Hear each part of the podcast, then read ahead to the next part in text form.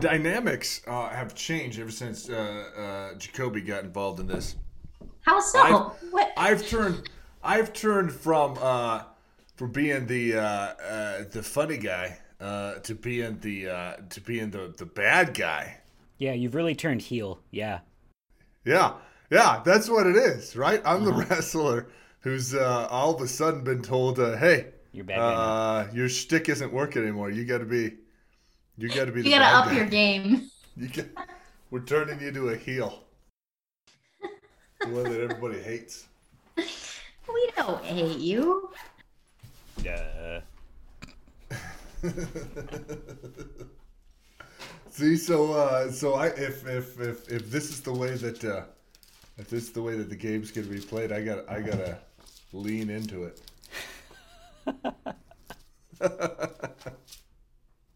I didn't know we were gonna have luchador references. I want you to wear a luchador mask next time we record. Yeah, no, that's not heel. I'm talking like Iron Sheik type heel. All right, that's what I'm gonna do. I'm gonna bring the Iron Sheik back. Yeah.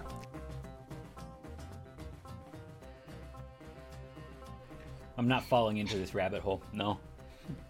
He's going to be like, I'm going to talk to you about professional wrestling. Right. Like, why haven't we finished this? Who's yelling? I didn't yell last time. And we didn't record. I don't have to pick up my kids this time. Oh, nice. Yeah. Is anyone picking up your kids, or are you going to make them walk home? Now we're just getting new kids. So what was great about the Iron Sheik and Hulkamania during that time was I fell down the rabbit hole. This was the time in the 80s, right? When it was all go America, red, white, and blue, eat your vitamins, be good kids. Mm-hmm. Mm-hmm. And so but we needed Russia was deal. The evil. Well, they also had evil. Boris. There was the Russian tag teams. Yeah, they came out with the big fuzzy hats. Are there fights on YouTube? I'd like to know. I'd like our viewers to know. I'm sure there is. Yeah.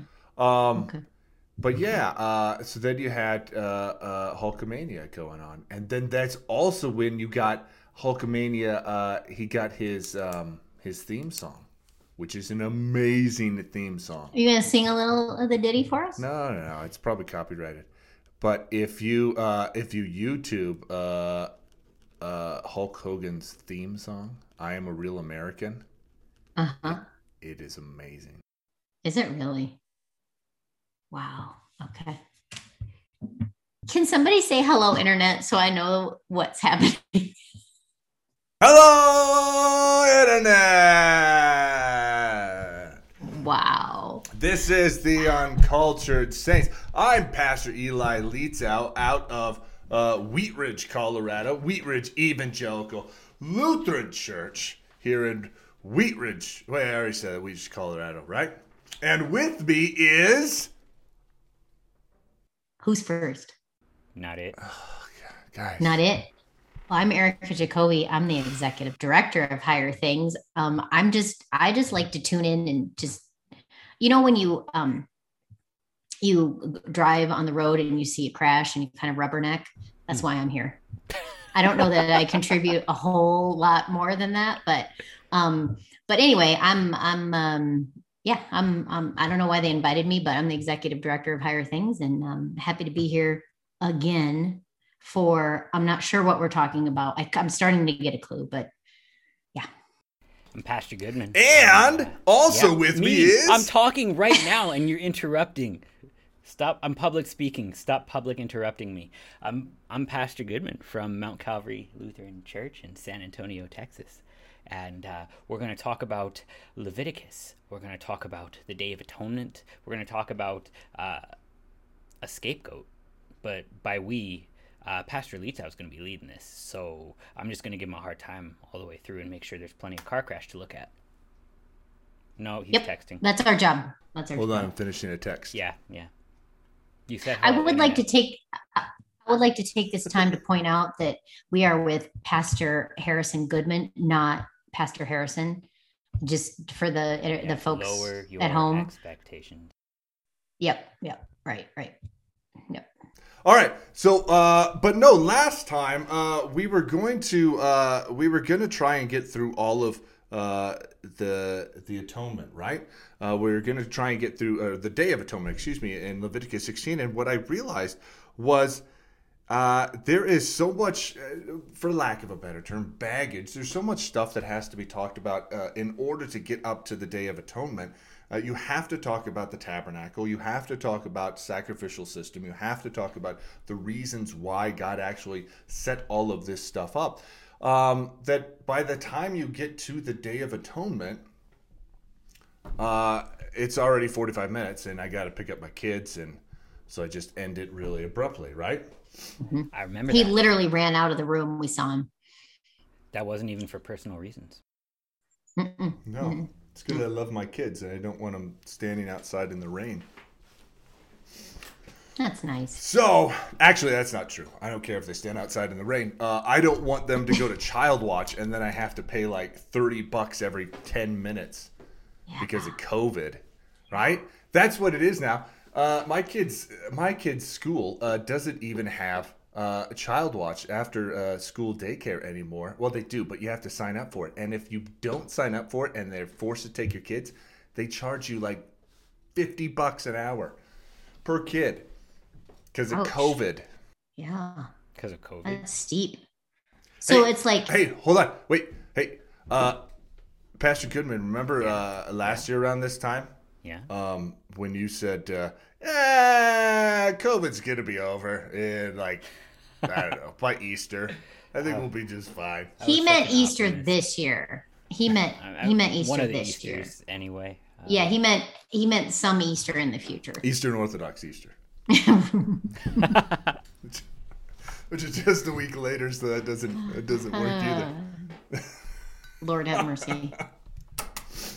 So the Day of Atonement, Leviticus chapter 16 starts off with the Lord speaking to Moses after the death of Aaron's sons.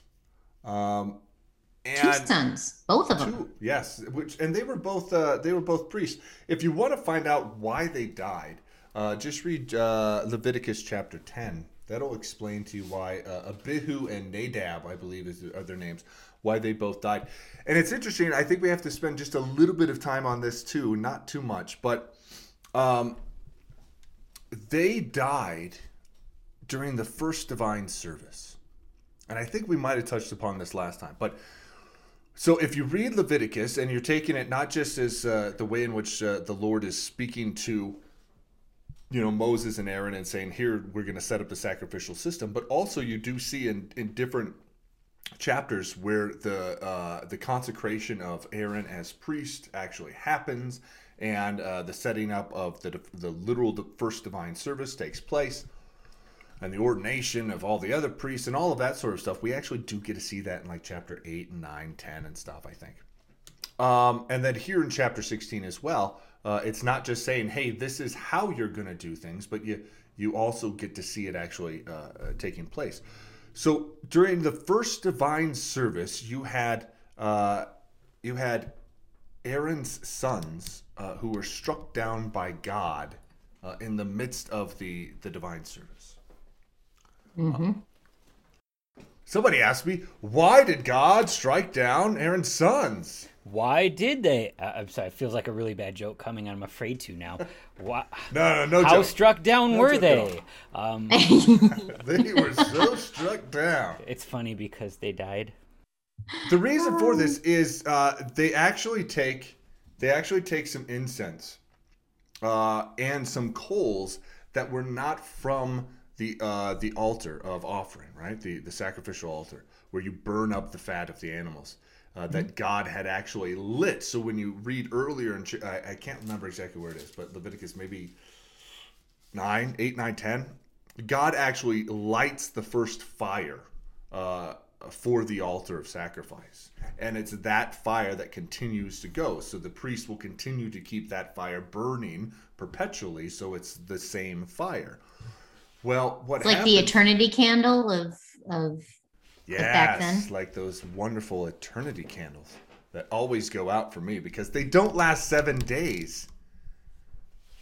And I think this is a trick. Is yours electric or is yours real? Oh, no, I didn't use electric. That's silly. Do you use electric? It would be unlicensed. I feel like that would go bad. No, we use the real flickering ones. Yeah, the real flames. But this was exactly what the fire was. And so Nadab and Abihu are going to take some incense and offer it this pleasing aroma to the Lord. But they burn the incense with fire that does not, or coals that doesn't come from that fire, the fire on the altar. Meaning it's unconsecrated fire, basically. So they're offering something that is not, has not been sanctified, has not been made holy by God Himself, because it hasn't come from God. And then they're trying to offer this up to the Lord, which speaks exactly to what is and what is not worship, right? The fact that they were trying to add their own Sorry, go ahead. No, this makes me uncomfortable because you call this the first divine service, and so what happened was the first contemporary worship. Like in all seasons, I have not uttered those words against contemporary worship, but please explain. What do you mean? No, you said it. This is your cookie to hold now. I never said it was contemporary worship. No, you said did. It was divine Bring service. This is the first time they changed the divine service. Yeah, explain. Why don't you take a moment and explain what is divine service? Like, why don't you unpack that? Because let's back up the truck. We started at the beginning of the last time. That's my whole point. We don't need to have to start at the beginning again. People are going to get bored. Talk to me like I'm a kindergartner. So.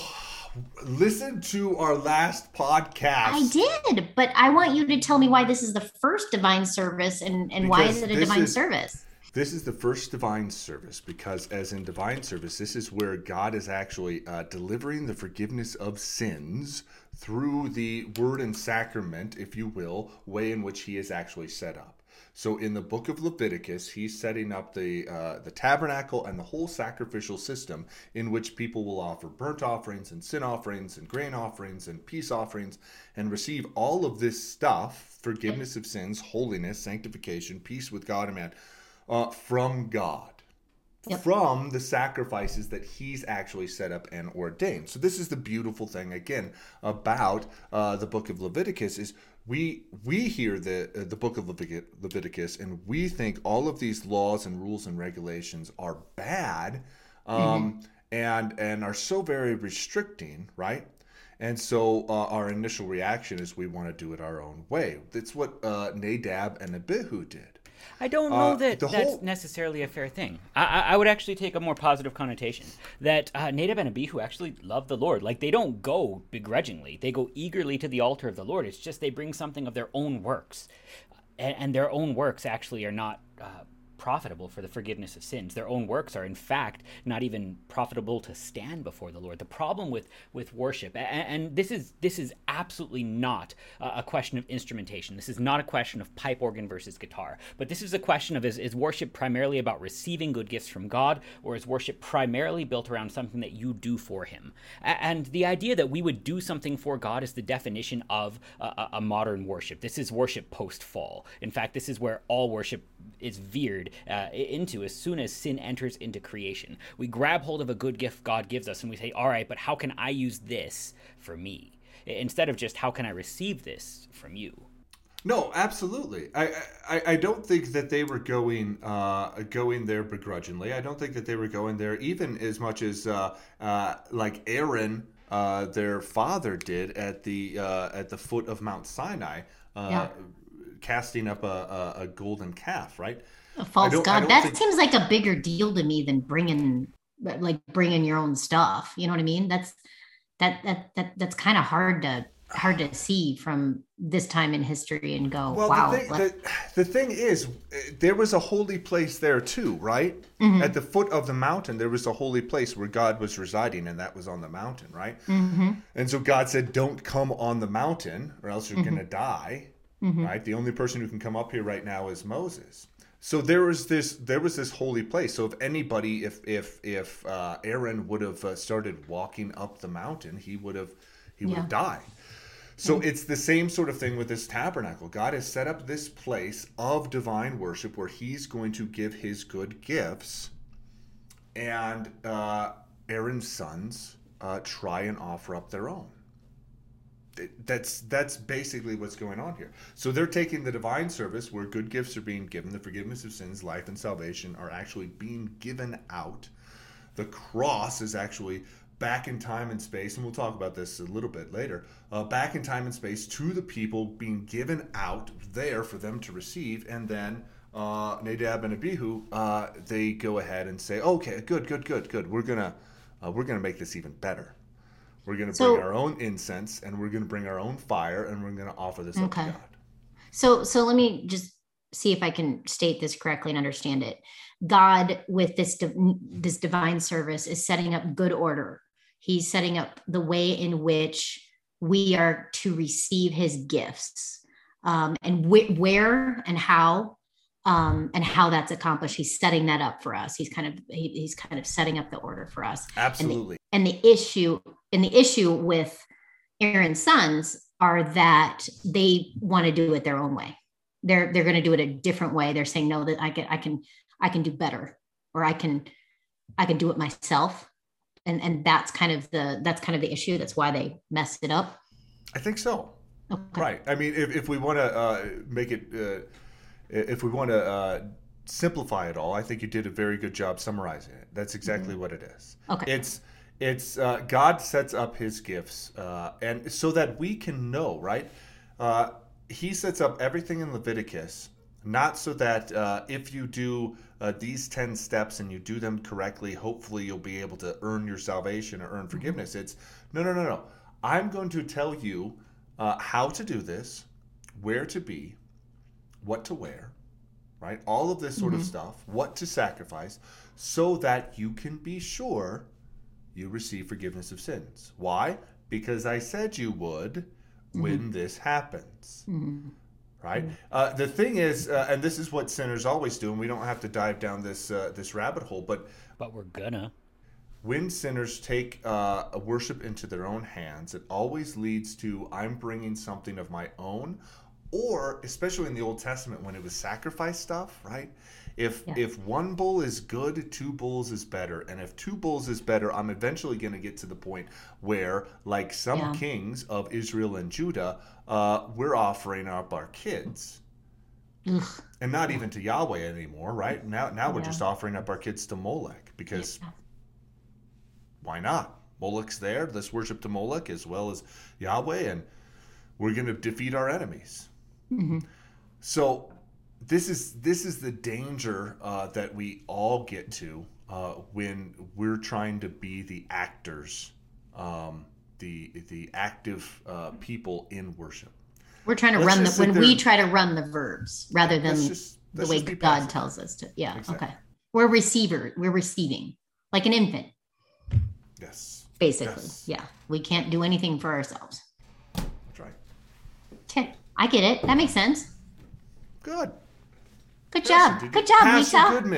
Pastor Goodman, did you have anything you wanted to add to that? No, actually, I mean, this is one of those things that if you understand this distinction, or if you're willing to receive this distinction, it changes a lot of the stories that we've told throughout the Old Testament. I think probably my favorite would be Cain and Abel in this particular situation. Everybody always sort of picks at Cain and tries to figure out why it is that his sacrifice was not well received by God, not pleasing to God, as opposed to, because he was a vegetarian. As opposed to Abel. I don't think he was a vegetarian. I think he was just a farmer. But that's just it. He was a farmer.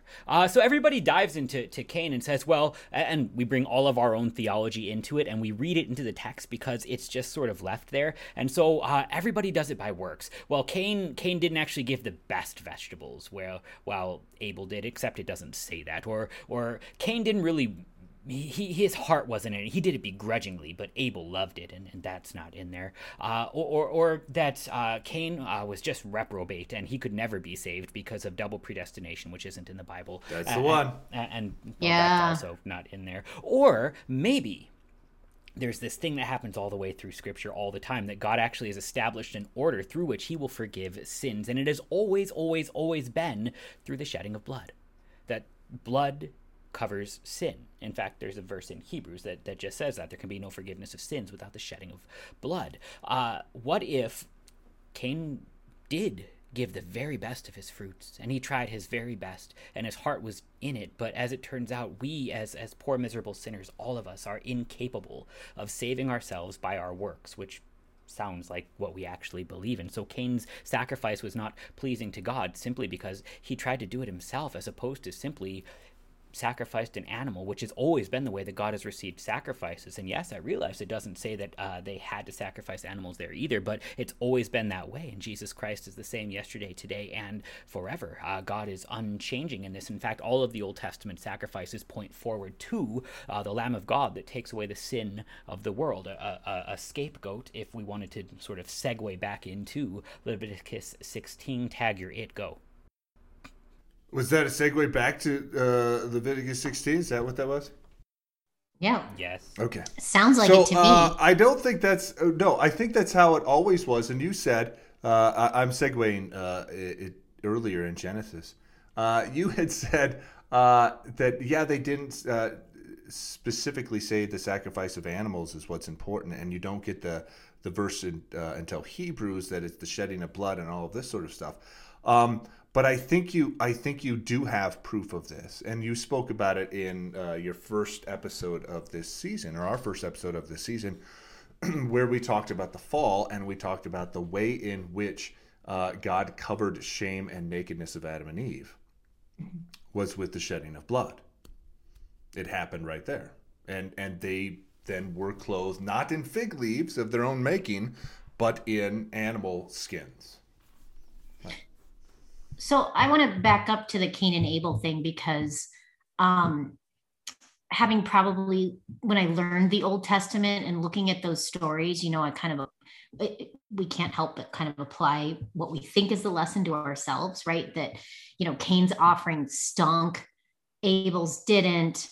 I'm not very good at tithing to God or giving to God, or, I mean, so I look at that and I go, wow, I kind of deserve what Cain got. But that's kind of failing to see the whole picture, isn't it? I mean, we always tend to do this with the Old Testament stories, though. We take what we want to believe and then we read into it. And so in the same way, if we want works to be the thing that saves us, well, then Abraham is clearly a mighty man of God who is always righteous, not by faith, but by works. Just ignore all of the verses that say the other. And, you know, Moses was just a great role model and not a murderer, and just over and over and over again. Yeah. And Aaron wasn't a Baal worshiper or anything. Yeah. Look for Jesus in the Old Testament forgiving sinners, and the same pattern is going to be told over and over again. This is what actually makes the Old Testament such a joy, is that, well, you'll miss it if you search the Scriptures looking for eternal life in your own works. But if you search the Scriptures, they'll testify of Christ, which I think he says in John chapter 5. Yeah. Well, I'll despair if I look at that Cain and Abel story and try to compare my behavior. I mean, that's not going to give me any comfort. That's going to make me despair of my own good works and ability to do anything, which is pretty bad. Just don't give radishes to God. No radishes to God? He doesn't like radishes. Nobody likes radishes. Okay. Radishes are a product of the radishes. Fall. I love radishes. If you look in the actual original Hebrew of it, it's thorns and radishes. We translate it thistles, but it's thorns and radishes. What do you do with a thistle? I don't know, because it's not thistles; it's radish. What do you do with a radish? Ruin a salad. That's right. Make God hate you because you offer it back to him. I'm gonna bring you radishes when I see you next. A radish bouquet. Awful. Anyway, so this is we've gotten through verse 1 of Leviticus chapter 16. Sounds about right. It's gonna be like an 8-part episode that nobody's going to. No. We're gonna get through this. Because Erica I'll just can't through get all it. Of this. If you guys, I'll just breeze all. Yeah, here we go. So. Mm-hmm. The whole reason or the beginning part of this is God is setting up this Day of Atonement, and it's going to be a yearly thing. Because oddly enough, and this is the beautiful part of it, he'll say in verse 2 to Moses, right? Say this to Aaron. Aaron, listen up. There's a holy of holy place inside the holy place of the tabernacle. You can't go in there whenever you want to. And I'm going to tell you exactly how to do this, right? Because your sons literally just died a couple days ago because they didn't pay attention to all of this. Because mm-hmm. they wanted to think that worship was their own thing and they could make it up on the fly and they could do whatever they wanted. No.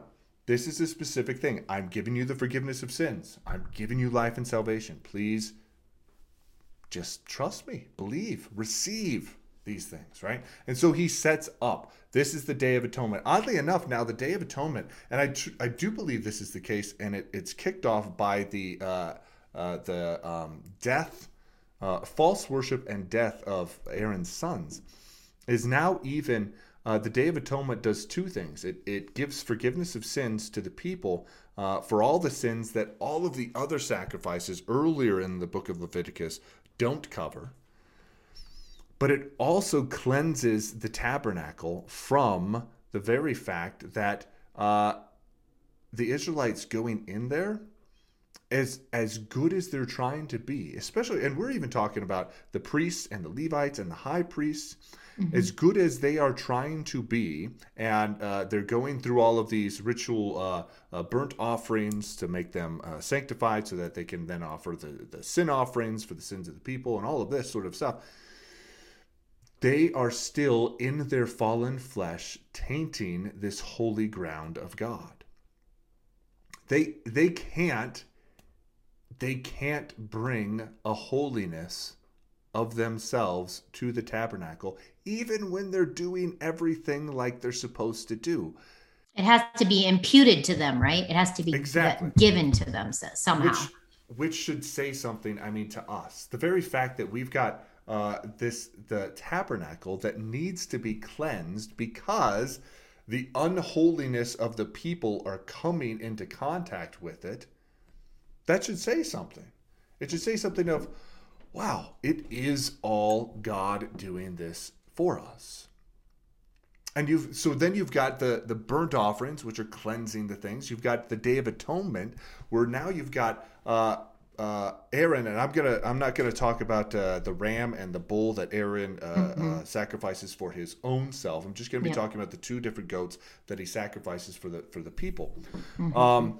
So now Aaron is actually bringing these two goats. He slaughters the first one, collects the blood, and then he brings that into the Holy of Holies. After he does a number of different things, one is which he has to put incense there so it covers the cloud so that the mercy seat is covered where God is actually residing. He's also got to put on special vestments. So there are priestly vestments, and then there are Day of Atonement vestments as well. So mm-hmm. he's putting on this Day of Atonement vestments. And then he goes in there and he brings this blood, and oddly enough, He will sprinkle it on the mercy seat, but then he'll also take it out. So when he sprinkles it on the mercy seat, this blood is actually being sanctified by God. And this is the blood for the sin offering, for the people, right? And so this is a sanctified blood that he then takes out. And he puts it on the altar, the horns of the altar of sacrifice outside of the tent of meeting, right? And now, because he is actually done this sanctifying of everything, because mm-hmm. God has made it holy, now he can offer up the sacrifices, the fat portions of the burnt offering, the fat portions of the sin offering, so these can be pleasing aromas to God. So it's amazing that we actually see that God sets up this system in which he's the one who's making things holy. He's the one who's setting up the sacrifices. He's the one who's saying, do all of this and do this because I'm saying it, because I'm the one doing it. In this way, I will give myself to you. And he fulfills it all. I'll keep going with the scapegoat in a second. Well, Can I stop you here? Can you? I mean, you're saying some things that are familiar to me in my own divine service, right? And so I'm seeing some correlation there. One of them being is the Sanctus. Like, can you tie that to kind of the modern, like what we do now and what happens in the service now, that is similar to back then when God is establishing this? Like you're talking about, he brings it out and the people are sanctified. We do that as well. When do we do that in our divine service, right? Harrison, you want to run with this? I've just been talking for like 5 seconds. Yeah, Goodman. Quick, he's being lazy today. Let's grab him. I did the Cain and Abel thing. I was letting you have a show. All right, so divine service for us, it is not a chance to tell God how much we love him or how great things are. It's a chance for him to give us good gifts, namely forgiveness of sins, life, and salvation, a place that he has laid aside, and he has tied specific things to this salvation. So again, we can know that we have them, because here in the New Testament, we have a curse that they don't have in the Old Testament. It's not a helpful thing.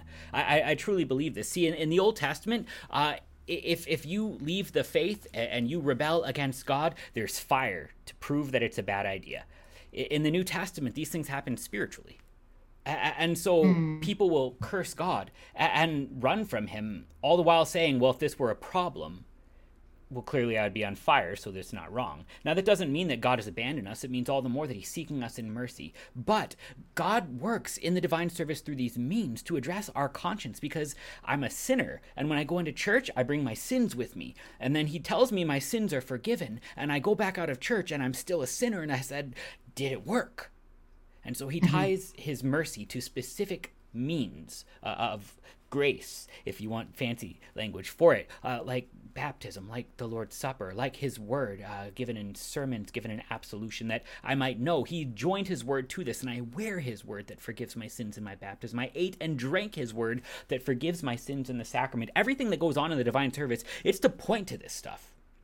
The whole point of all of the stuff inside of the liturgy is to point to that which God has commanded that we receive, because he doesn't actually command in the scriptures that we sing the Sanctus, which, by the way, sounds like holy, holy, holy, holy, Lord God of Sabaoth. This was an angel song. This was what Isaiah heard as he stood before the real presence of the Lord, and he freaked out. And most of the time, we sing it, my kids are just happy because it means church is almost over. When we have this, it's to point to what's happening. It's not just that church is almost over. It's that God is truly, physically, and meaningfully present here for you. And so the Sanctus points to that which God has commanded. If you don't sing the Sanctus, there can still be communion, but you might miss it. And so it's good to point, because, well, I understand what it looks like when I hold up a pressed flour and water that I'm calling bread while wearing what I call a chasuble. But it looks like a funny-looking guy in a dress holding up a cracker. And you can look at this and say, I don't get it. And so we sing these things, we tell these stories, we always point to where God is working, so that, again, we can be certain. Because you're right, I would personally prefer the pillar of cloud and fire, because then I can say, I'm sure God is working now. But then again, people saw it and whined the whole 40 years and rebelled, and they didn't listen any better. It's almost like sinner's going to sin no matter what. And God in his mercy, by his word, calls us to faith. And so the word put to music in case of the Sanctus, the word joined to element in making sacrament, that is what keeps the church and always has. What's going on in the temple that we're doing today, it's pointing to not just that which God would want the people to know, but to receive. You're holding up a finger. Are you testing the wind? I am. Okay. Yeah, yes. It means shut it. He's bossy when you let him take the lead. No. No, I wanted to say something, comment on something that you had said, right? You wear the chasuble. And chasuble, it looks like a poncho. It looks like another frilly thing that you're putting on top of the pasture. But it's interesting, too, because and certain pastors will wear it at certain times. Some wear it throughout the whole divine service. I've seen some wear it only after right when they're starting the service of the sacrament, right? Which kind of then alludes to and speaks to this Day of Atonement as well. Mm. Because we've got priests in the Old Testament who have their vestments on for the regular type stuff. And then the high priest puts on special Day of Atonement, right? Day of Atonement vestment. In the same way that pastors will wear the regular vestments. And then when we're moving into the service of the sacrament, some pastors will actually don a chasuble as well, kind of so that visually we can see, oh my goodness, we're moving into something very special here. I have a question for you. So if I'm understanding correctly, some of these are throwback to this original Day of Atonement, the way God has set up his divine service. Do we have to have the chasuble and those things, or we don't have the Lord's Supper? Or is it can you break that down for me a little bit? Because some churches I've seen, you have the chasuble, some folks don't. No, of course not. Vestments are all things that are neither commanded nor forbidden. What's the other word? Forbidden. There it is. For us in the New Testament, right? Okay. But our confessions say we defend their use, though. Well, I was going to get to that because I think we talked about this in regards to adiaphora in our first season, right? Mm-hmm. Just because things are adiaphora doesn't necessarily mean that we shouldn't use them. Because if they're actually good and helpful and beneficial to point forward to something, to help us understand something better, then we probably shouldn't just willy-nilly do away with them. Does that mean we need to be legalistic and say that if you don't have a chasuble, you don't have Christ in body and blood? Absolutely not.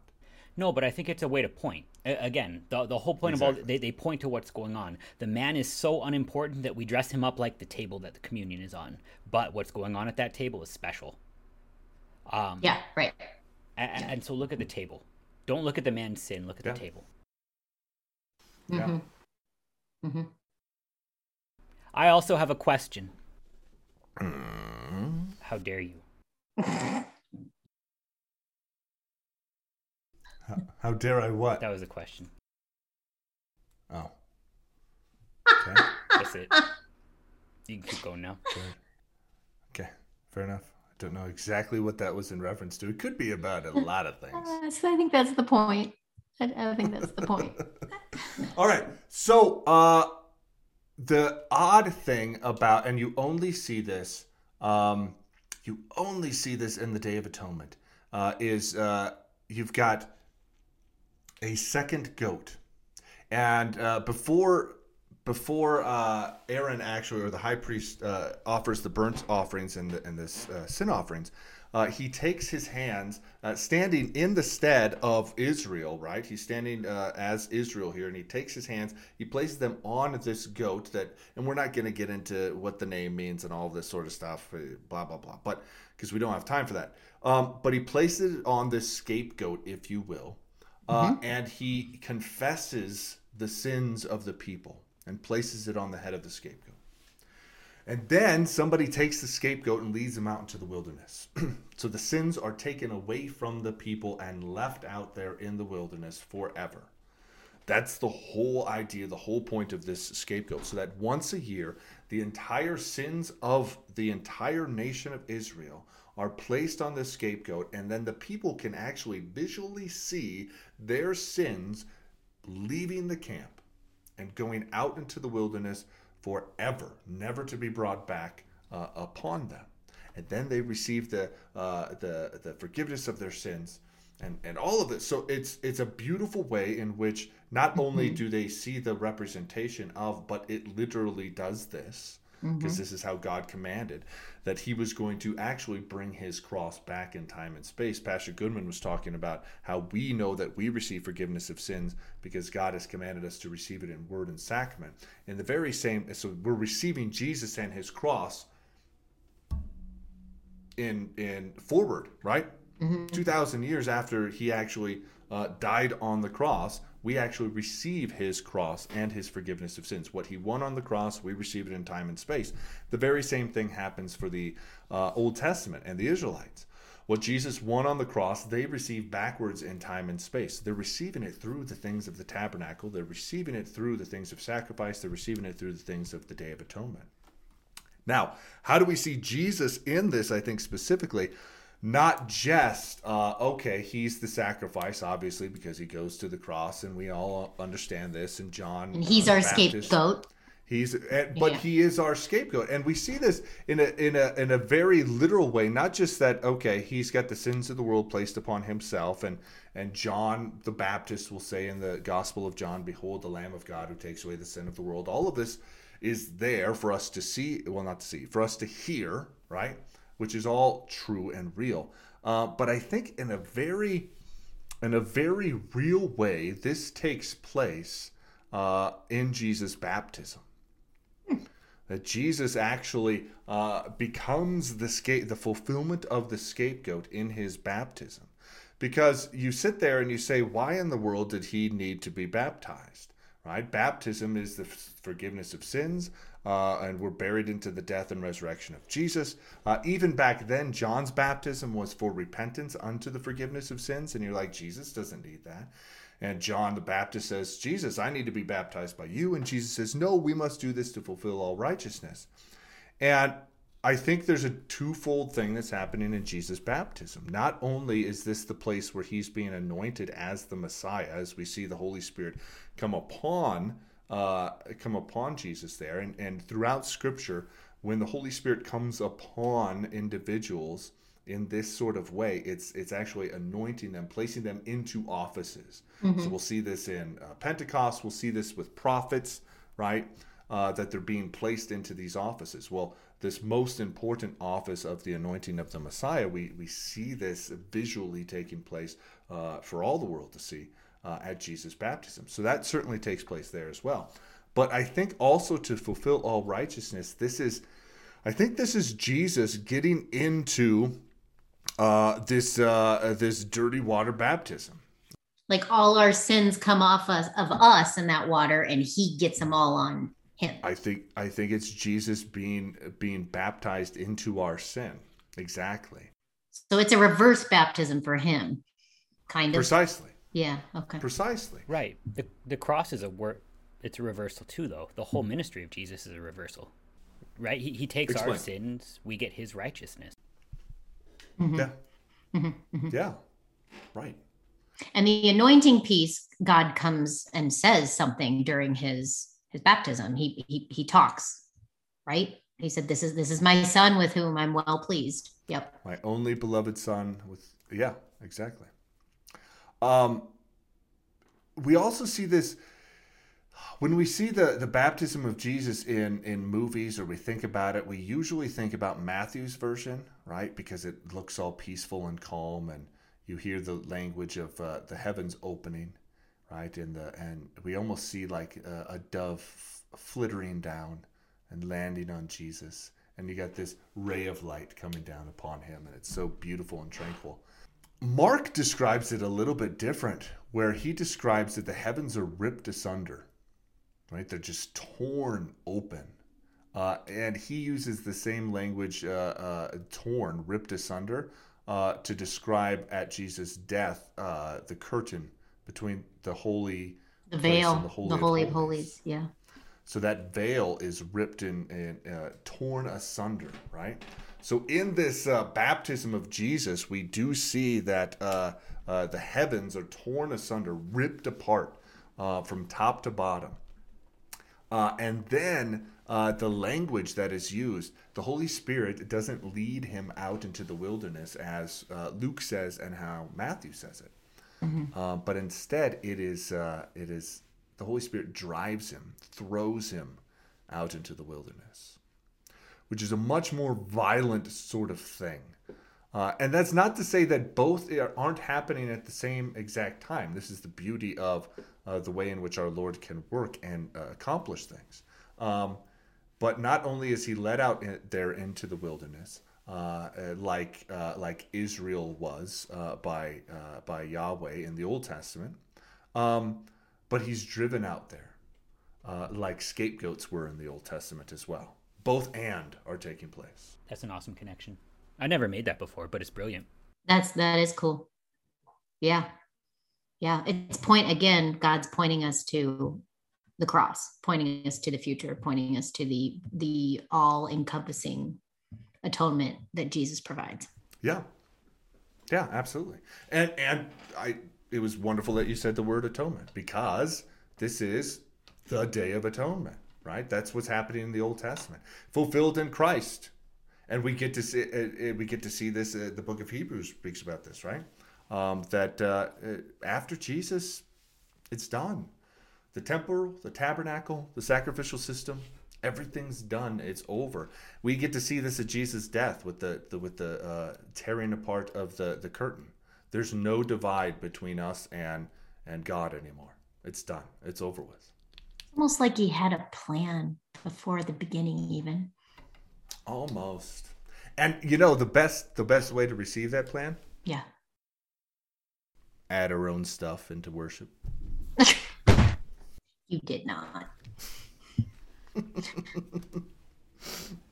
Bring some of your own coals and your own incense and say, God, as cool as all your stuff is, take a whiff of this.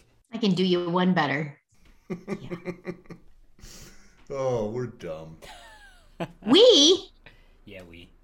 Yeah, sinners are dumb. That's true. True story. Yeah. Sinners are dumb. All right. You know what this felt like? What did it feel like? Back when you were watching TGIF, back in the late 80s, right? Uh-huh. Early 90s too, right? I guess. I can't remember when TGIF. I'm going to have to look. With Full House, mm-hmm. Family Matters, mm-hmm. Perfect Strangers. Sabrina the Teenage Witch. And then, what was the fourth one? Sabrina the Teenage Witch. Nobody ever watched it. I did. Right? I don't know what you're talking about. Which one was it? Sabrina the Teenage Witch. No, that wasn't the original. Stop it. I wasn't alive for the original. Millennial. So anyways. I remember the restaurant.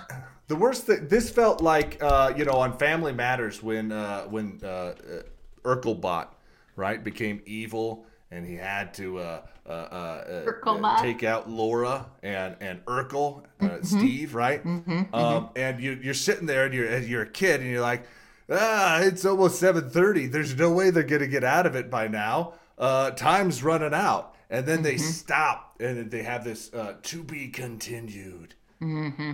right? And then you're like, oh, are you serious? I have to wait until next week to find out how Steve Urkel is going to shut down the Urkelbot? I don't even want to tune in. And then he just stopped. So nobody listened to this episode. That's how this felt. But with Jesus. Wow. All right. That's all I got. I need an Urkelbot to do chores for me. It would turn evil, awesome. Though. Remember? They always turn evil. It would. Well, that's true. And then they take over the world. Terminator. It's a confession of human nature. Cybernet. Steve Urkel. Yeah. Skynet. Thank you. I knew that didn't sound right. I knew you corrected my reference for me. I'm done. I got nothing left.